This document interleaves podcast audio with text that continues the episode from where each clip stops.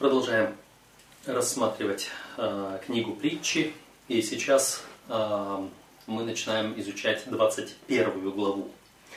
Э, в конце прошлой 20 главы я сказал, что э, стихи 20 главы с 26 стиха и дальше, это как бы они по смыслу относятся к 21 главе. Там мудрый царь, и вот здесь сердце царя.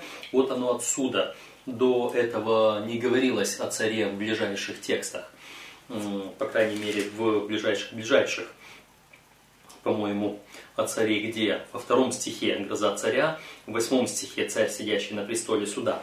Но там царь э, больше был как царь Господь. Здесь э, царь, мудрый царь, эм, когда говорится мудрый царь, то уже предполагается, что есть царь и не мудрый, а это уже не может быть Господь. Это я по 26 стихе 20 главы. И в первом стихе 21 главы «Сердце царя в руке Господа» это уже другой царь, не сопоставимый, несовместимый с Господом. А вот почему здесь я говорю о царе как о руководителе церкви в данном случае – Итак, конец 20 э, главы, с 26 стиха и дальше, э, говорил о том, что э, если царь мудрый, то он сможет вот ту ситуацию, связанную с действием еретиков, лжеучителей, которые глумлятся и которые бесчинствуют, буйствуют, сможет он правильным образом направить. И речь шла там, э, как мы помним, что э, ты не этот самый сам не совершай суд, предай суд Господу, чтобы ты не выдернул э, плевелы вместе с пшеницей. То есть осторожность в проявлении суда. Предай суд Господу. Но мудрый царь все-таки сможет сохранить и юношей до старости. Используя 30 стих, раны от побоев – и удары, проникающие во внутренности чрева, то есть определенные, определенные дисциплинарные наказания. И вот к этому мы подходим в 21 главе. Сердце царя в руке Господа, как потоки вод, куда захочет он, направляет его. То есть Господь направляет сердце царя. Это должно быть. Господь должен направлять руководителя церкви туда, куда необходимо. 20, 22 стих. «Всякий путь человека прямо в глазах его, но Господь взвешивает сердца». То есть иногда мы можем поступать или желать поступать так, как нам хочется, так, как нам видится, но мы должны предать все в руки Божьи. Помним э, примеры из Библии, когда человек не э, посоветовался с Господом и сделал не то, что нужно. Самым наглядным примером, который четко об этом пишет, это пример Иисуса Навина, который, приняв э, делегацию из Гаваона, он э, с ними заключил мир, написано «не вопросив Господа». Много действий сделано э, не, не с советом Господа, скажем, когда Авраам уходил в Египет от голода в Ханаане, когда Господь сказал, Ханаан будет твоей землей, ты вот здесь вот, но как только голод чуть-чуть усилился, Авраам сразу сбежал в Египет. Что, все хананеи избегали в Египет? Аврааму нужно было научиться жить вот там, на ханаанской земле, доверяя Господу. Кстати, в отличие от Египта, где в отличие от Египта, где земля орошалась э, рекой Нил, я маленькое отступление для того, чтобы сказать об Аврааме, где земля орошалась э, рекою Нил, Сейчас я найду нужный текст, потому что это очень интересная вещь. Отступление от а, Значит, Второзаконие 11 глава, 10 стих. «Ибо земля, в которую ты идешь, чтобы овладеть ею, не такова, как земля египетская, из которой вышли вы, где ты, посеяв семя твое, поливал ее при помощи ног твоих, как масличный сад».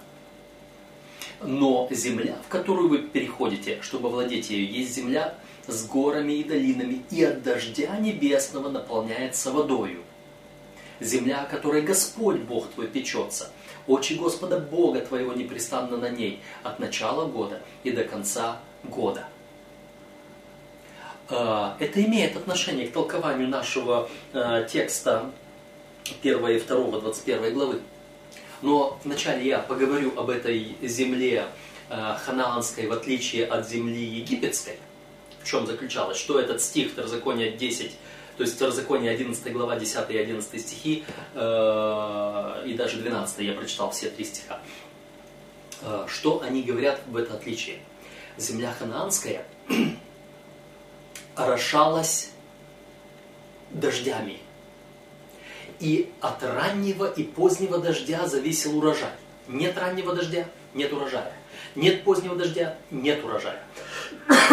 Господь четко, как по расписанию давал дождь. Как здесь написано, земля, которой Господь Бог твой печется, очи Господа Бога твоего непрестанно на ней от начала года и до конца года. От Бога зависел урожай. И потому Бог говорил, если ты не будешь повиноваться мне, дам тебе засуху. А засуха в Ханаане смерти подобна, потому что нет урожая. В Египте есть река Нил. Вдоль реки Нил э, пару километров орошаемая земля, зеленая как сад, а дальше пустыня. Что делали египтяне, чтобы дальше пустыню немножко рас, расцвести как сад? Они проводили э, туда трубы с водой. Но это было выше. Вода от земли не, не, не смогла. То есть вода из реки не могла самотеком туда течь. Им нужны были насосы. Сегодня насосы – электричество. Тогда насосы нужно было их качать. Своими ли ногами, для рук это было очень слабо, руки слабее ног. Своими ли ногами, ногами рабов качать, либо ногами животных качать, либо еще как. Но ногами поливался сад. Туда э, шла вода, Э, насос, приводящийся в действие ногами. Там зависело от твоей силы в Египте. А в Ханаане неоткуда взять эту воду. Из Иордана воду не напасешься, из Мертвого моря тоже. Поэтому только от дождя, только от дождя зависело. А дождь – это доверие Богу. Пообщался с Богом, доверился Богу, живешь с Богом, Господь направляет. Э, сердце царя в руке Господа, как потоки вод, куда захочет Он, Господь, Он направляет его. Э, еще пару примеров, когда человек не посоветовался с Богом и поступил по-своему. Значит, Авраам ушел в Египет, и мы знаем, что вышло из этого. Он там из Египта себе Агарь взял, служанку, получил. Э, в Египте он, э, он ушел туда, не посоветовавшись с Богом, он ушел туда, договорившись, что Сара соврет ему, он в Египте там начал торговать Сарой ради того, чтобы хорошо ему было. Бедный Авраам. Бывает. С кем не случается. Э, другой случай, я перепрыгну через целый ряд других, допустим, мое мнение, когда апостолы, в Деянии апостолов вначале стали говорить о том, что вот, Иуды среди нас нет, чтобы оставить число 12, давайте изберем еще одного апостола, придумали условия для этого апостола и сказали, вот давай мы поставим два человека, два кандидата перед Богом, и на кого жребий упадет. Если бы они дали возможность Богу сказать, эй, стойте, что вы делаете, это не моя воля. Ну, Господь зачастую с нашей волей соглашается. Он говорит, только последствия ваши. Господь имел в планах апостола Павла, которого он все равно сделал апостолом. 13. И все равно о том апостоле, который был избран э, одиннадцатью, мы не слышим ни доброго, ни худого. А вот Павел сделал гораздо больше, даже оставаясь пусть не до апостолом, но назначенный Богом. Апостол послан Богом. Бог выбрал 12 на служение, Бог нашел бы замену Иуде сам, Он это сделал, и Он нашел такую замену Иуде, который сделал гораздо больше, чем все остальные апостолы вместе взятые. Может быть, нет, не мне судить. Э, я не сужу всех остальных апостолов. Я не хочу возвысить Павла над другими. Я просто хочу сказать, что не всегда люди советуются с Господом, и в этом проблема. Всякий путь человека прямо в глазах его. Путь Иисуса Навина перед э, гаванитянами, путь Авраама на юг в Египет, путь апостолов в избрании 12 -го. Но Господь взвешивает сердце. Итак, соблюдение правды и правосудия более угодно Господу, нежели жертва. А, третий стих. И таких текстов есть довольно-таки много в Священном Писании, когда Господь говорит, разве я хочу, чтобы вы топтали мои, дворы мои, разве мне субботы ваши, разве мне жертвы ваши, послушание лучше жертвы, это еще говорил Самуил Саулу, когда тот не дождался. Это везде есть, это есть и в Ветхом Завете, и у пророка в Новом Завете. Уверен, у Моисея тоже это есть. А, то есть соблюдение правды и правосудия более угодно – Господу, нежели жертва. Поэтому гордость очей и надменность сердца, отличающие нечестивых, это грех. Гордость и надменность э, – это те грехи, которые так сложно осудить. Церкви зачастую исключают за воровство, за ложь, за Э, нарушение седьмой заповеди, за неверность семейную и так далее, за многие другие вещи. Скажите, кого за гордость исключили? Кого за надменность исключили? Вы знаете, иногда нужно. Иногда это нужно делать. Э, один пастор э, рассказывал о том, как он совершал проводил членское собрание в общине, в которой были несколько таких крикливых выскочек лидеров, которые поступают вот, вот так вот буйно. Буйно. Что он сказал? Он, э, рассматривая это дело, там одна сестричка начала что-то говорить, выкрикивать. Он спокойно сказал, говорит, сестра, понимаю, мы сейчас можем разобрать ваше поведение неподобающее. Мы сейчас поднимем вопрос вашего членства. Мы вас на основании вашего поведения исключим. И продолжим дальше наше дело, потому что вы нам мешаете. И это остановило ее надолго, что она не буйствовала больше. Она поняла. Ее надменность, гордость были сломлены, срублены. Нечто подобное предлагает нам здесь Господь, будем внимательны. Потому что Господь здесь говорит именно об этих 30 стих 20 главы раны от побоев, врачевство против зла. Удары, проникающие во внутренности чрева. Это синтетический э, параллелизм. Начинается и продолжается. Именно раны от побоев, удары, проникающие во внутренность чрева, являются врачевством против зла. В церкви есть дисциплинарность. Дисциплина должна быть, при которой есть наказание, при которой есть исключение. И вот здесь Господь говорит, что делать. Э, пятый, пятый стих. «Помышления прилежного стремятся к изобилию, а всякий торопливый терпит лишение». Помышления прилежного стремятся к изобилию – Помышление прилежный кто? Тот, кто разбирает, рассматривает, будьте милостивы с рассмотрением, говорил апостол Иуда, когда он говорил о тех нечестивых. Одних страхов спасайте, другим будьте милостивы с рассмотрением. Нужна внимательность, время, неторопливость. Чтобы для чего? Чтобы было изобилие. А изобилие заключается в двух вещах.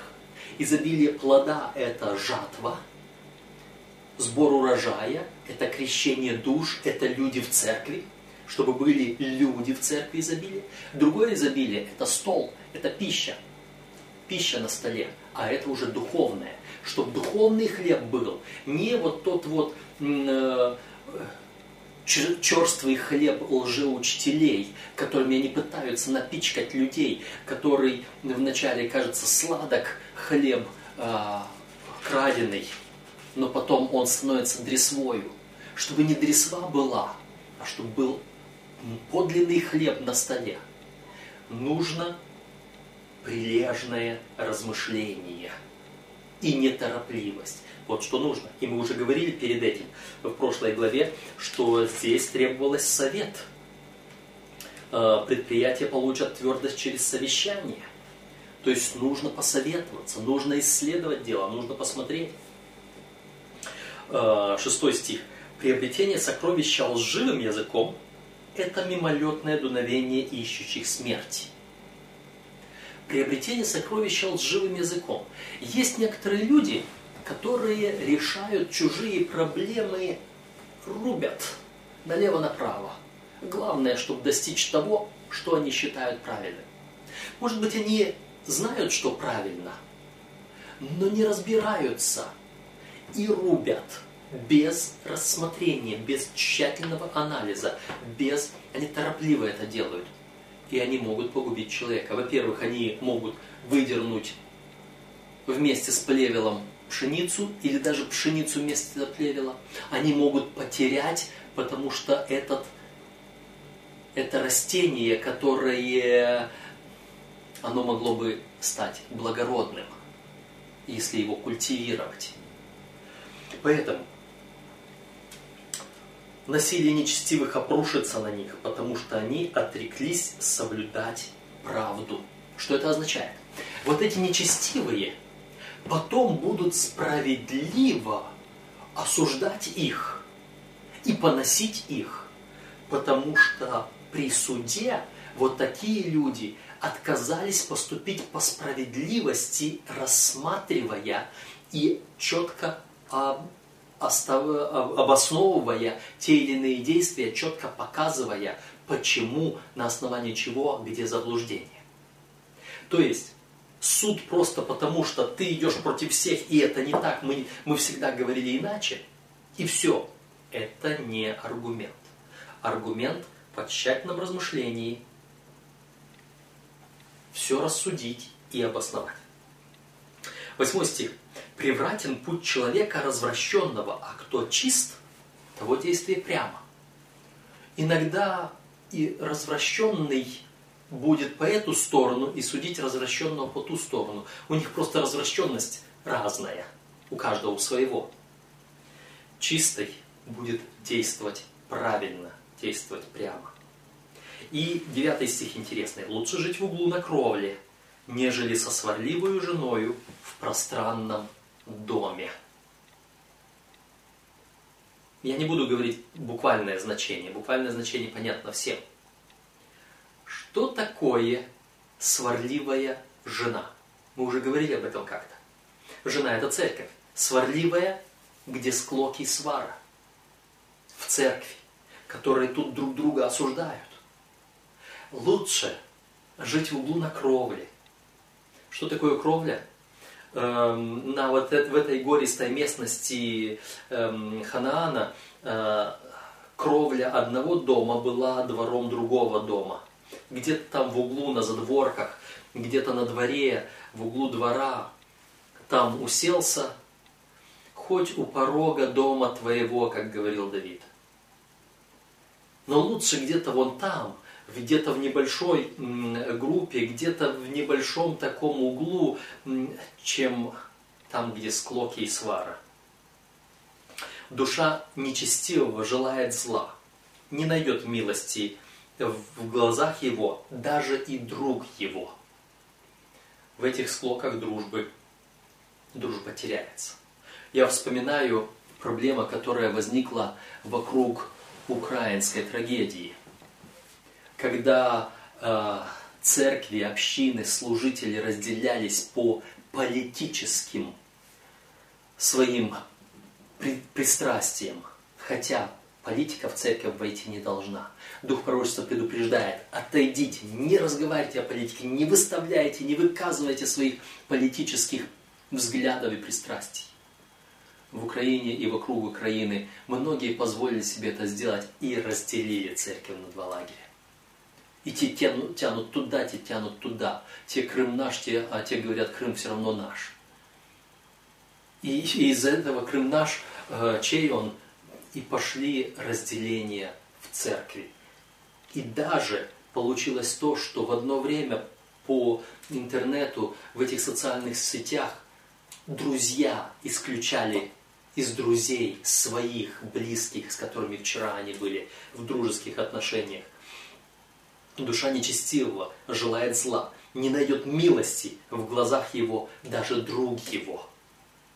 Даже друзей будут от них отказываться, будут продавать их, предавать, проклинать и так далее. Когда наказывается кощунник, простой делается мудрым, и когда вразумляется мудрый, то он приобретает знания. Вот кощунника надо наказать. Кощунник – это человек, который с ухмылкой говорит о чем-то. Он, может быть, и правду говорит, но с кощунством, с ухмылкой, с насмешкой, типа «А что ты мне сделаешь?» Типа «Ах ты какой!» Вот такие люди должны быть наказаны. Вот такие, чье поведение, их нужно наказать. И когда такого накажешь, тогда и простой станет мудрым. Тогда и простой поймет, что здесь Господь. И если ты вразумишь мудрого, если человек мудрый, а ты ему говоришь, вразумляешь, то он получит больше знаний. Праведник наблюдает за домом нечестивого, как повергаются нечестивые в несчастье. Если праведник, он увидит вот это нечестие, он, это все произойдет на его глазах, и он поймет, он учится на ошибках других. Кто затыкает ухо свое от вопля бедного, тот и сам будет вопить и не будет услышан. Кто такой бедный? Бедный это тот, который не имеет богатства, не имеет богатства двух видов. Либо бедный, мы сейчас не говорим о бедном, который э, не имеет денег. Мы сейчас не говорим об этом. Э, мы говорим о богатстве духовном. Бедный – это тот, который в Ладикийской церкви считает себя бедным. Ладикия – это кто? Я богат, разбогател, и ни в чем не имею нужды.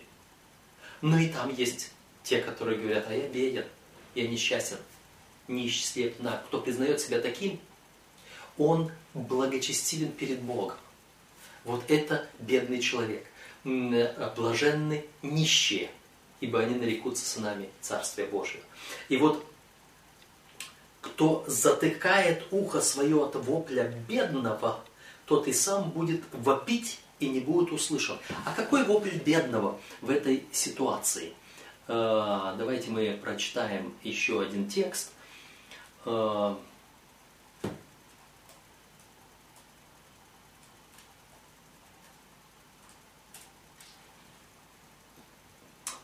здесь э, Иезекииля 9 глава 4 стих. «И сказал ему Господь, пройди посреди города, посреди Иерусалима, и на челах людей, скорбящих, воздыхающих о всех мерзостях, совершающихся среди него, сделай знак. Когда ситуация такая, что человек не может кому-то слово сказать, потому что он над, над этим кощунствует, когда над, над этим глумятся, буйствуют, когда вот такая ситуация, когда здесь сварливая жена стала, когда ситуация доходит до этого, то есть люди бедные, которые из уст которых только вопль, Господи, да коли будет вот это. И Господь говорит, пройди посреди города, посреди Иерусалима. Иерусалим это кто? Церковь Божья, народ Божий. И на челах людей, скорбящих и воздыхающих о всех мерзостях, совершающихся среди него, сделай знак. Господь помечает своих. Здесь не сказано «выведи из этого Иерусалима праведников и оставь их». Нету другой церкви, куда можно уйти. Дух пророчества очень четко говорит. Если бы мы э, стали выходить и создавать другую организацию, выходя отсюда, то мы согрешили бы против истины. Истина вот здесь, истина в этой церкви. уходить нам дальше некуда. Но иногда вот здесь, благодаря, нет, не благодаря, а по причине э, действия вот тех вот пьяниц, глумящихся и буйствующих, в церкви начинаются склоки, сварливость. И вот эти вот бедные, они не уходят, они просто в углу на кровле где-то прижались и вопиют Господу. И если кто-то вот здесь не обращает ухо свое, затыкает ухо свое от вопля бедного, тот, который должен был бы э, помочь им, то он скоро сам будет вопиять, но не будет услышан. Но к нему, как ты к другим, так и другие к тебе. И Господь их не услышит. Э, подарок тайный потушает гнев, и дар в пазуху – сильную ярость. Соблюдение правосудия – радость для праведника и страх для делающих зло. А что здесь? Странный вопрос. Подарок тайный потушит гнев и дар в пазуху – сильную ярость. Чему здесь учит Соломон? Взяточничеству? Нет. Здесь речь идет о другом. Здесь речь идет о другом. Подарок тайный тушит гнев, дар в пазуху тушит сильную ярость. Соблюдение правосудия – радость для праведника и страх для делающих зло. Нужно соблюдать правосудие. Нужно страхом спасать делающих зло. А вот этот подарок, давайте мы посмотрим на два варианта истолкования этого непростого стиха. Один из вариантов истолкования, когда этот стих «подарок тайный потушит гнев и дар в пазуху сильную ярость», если мы его смотрим как противопоставление следующему стиху соблюдения правосудия, то есть вот то не, не есть правосудие, подарки и дары в пазуху. Это не правосудие, правосудие в открытую. Если мы с этой точки зрения хотим посмотреть, то какой гнев это тушит? Гнев у нас было э, в 20 главе, вторая, второй стих, гроза царя, как бы рев льва, и кто раздражает его, тот грешит против самого себя. Вот где гнев. Или же, э, где здесь, здесь гнев, мы, мы смотрим, было, ладно. Э, то есть речь идет о том, что Господь судит, осуждает, а они как бы пытаются своими какими-то тайными подарками утихомиривать гнев тех, кто будет их судить. Что это за тайные подарки, такие дары в пазуху? Не знаю. Я бы предпочел это э, вот такое отрицательное толкование этого текста толкованию другому, толкованию положительному.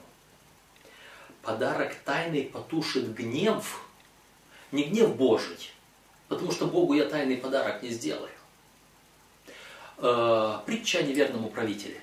Приобретайте себе друзей богатством неправедным. Это интересная притча, ее можно отыскать э, там же на YouTube, где и эти ролики выставляются. Там есть э, у меня проповеди о толковании притчи о неверном управителе. Эм, большой объемный текст, в двух словах. Неверный управитель, он не был неверен. Так, в, том смысле, в котором э, кто-то его пытается представить. Его неверность была в том, что он как Христос сказал, сыны века сего догадливее сынов света вроде своем. А в чем догадливее э, вот этот вот неверный управитель в притче, он догадывался, как э, сделать, чтобы его приняли в обители. И он говорит, и вы используете богатство неправедное, чтобы приобретать себе друзей, которые, когда вы обнищаете, примут, примут вас в небесные обители. И вот эти друзья, которые примут в небесные обители, это может быть только Иисус Христос, ну, ангелы, Святой Дух. Вот, потому что в небесные обители меня другие друзья никакие не примут. Так вот, там а, вот тот богатством неправедным, он приписками как будто бы занимался, он как бы тайно им какие-то подарочки подсовывал. Вот. Ты должен столько, возьми расписку, напиши, что ты должен меньше. И этим он как бы вынуждал их потом, чтобы его приняли в свои домы. Те люди, которых он облагодетельствовал. Подарок тайный потушает гнев и дар в пазуху сильную ярость. Гнев и ярость тех людей, которые здесь буйны. Вот как буйство этих людей можно притушить? Именно так, как э, мы говорили о том, что нужно, что Господь таит грех грешника, как с Иудой, которого он не выдал. Э, то есть вот тот, который грешника не выставляет на показ, а действует как должно.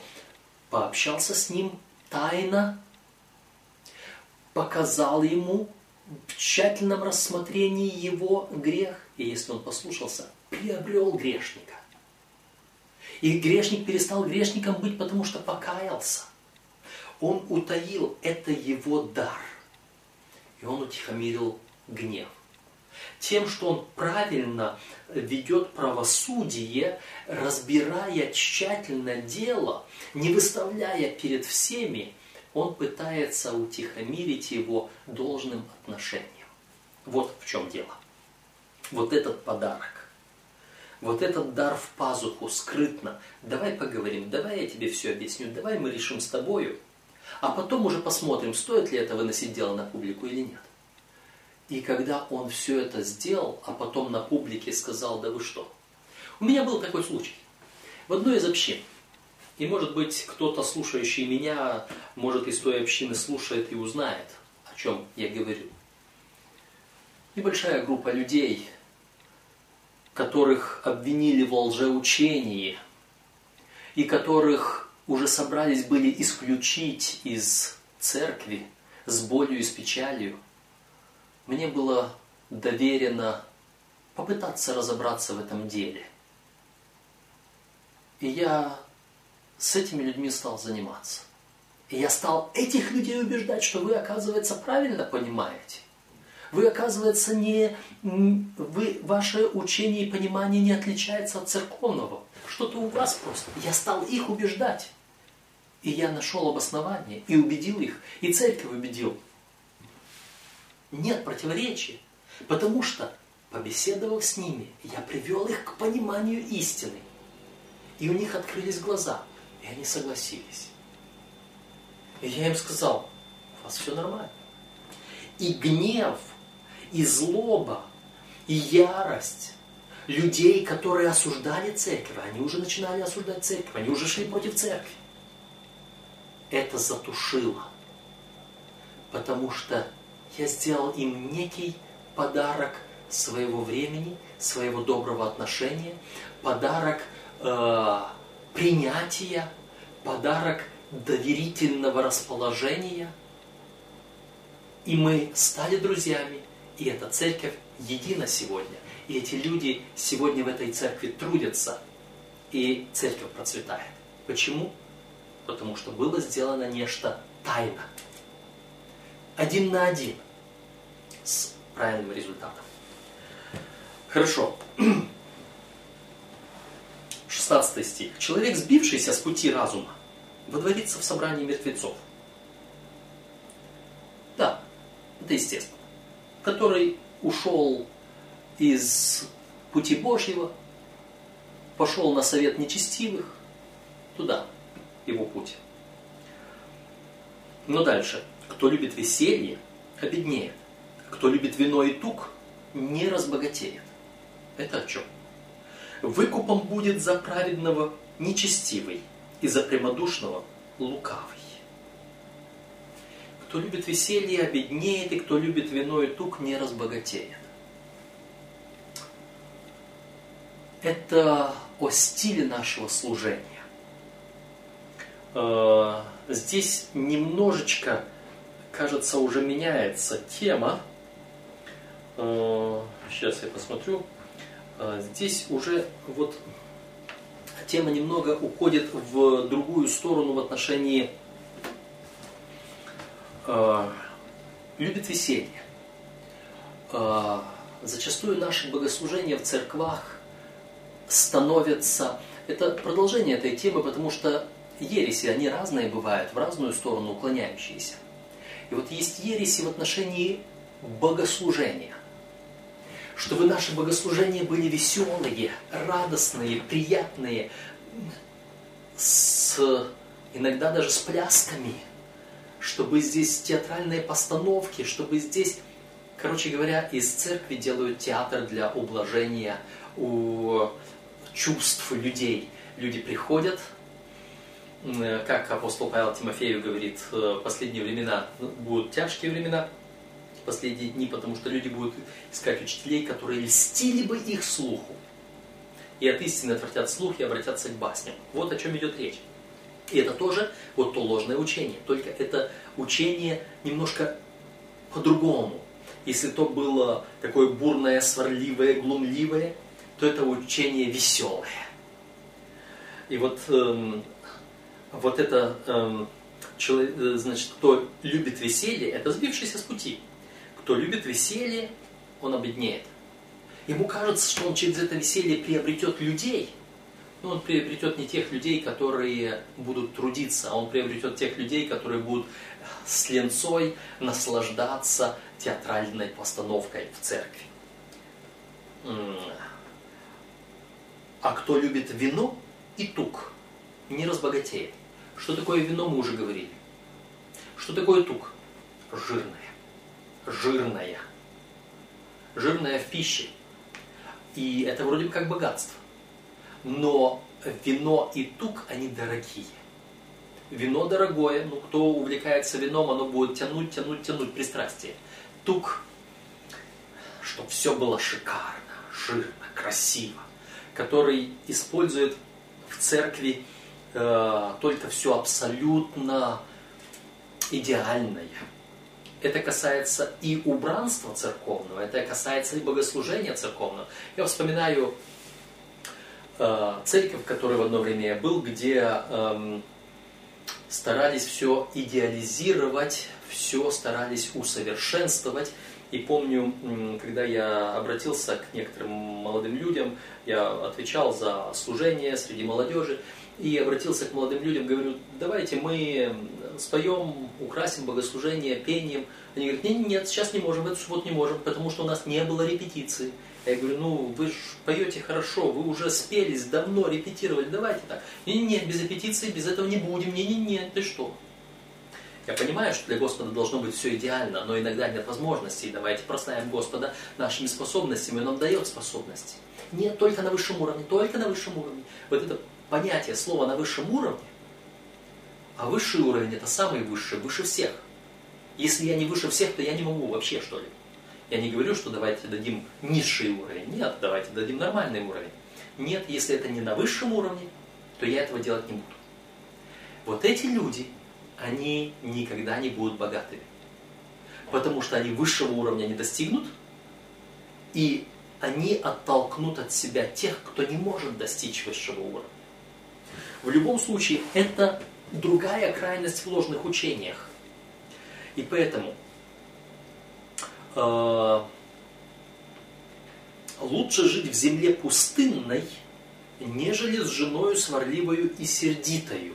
В земле пустынной нету ни тука, нету ни вина, нету ни веселья. Э, а вот здесь где ты будешь пытаться вот этого всего. Здесь будет жена сварливая, потому что здесь идут склоки, и сердитая, потому что не нравится.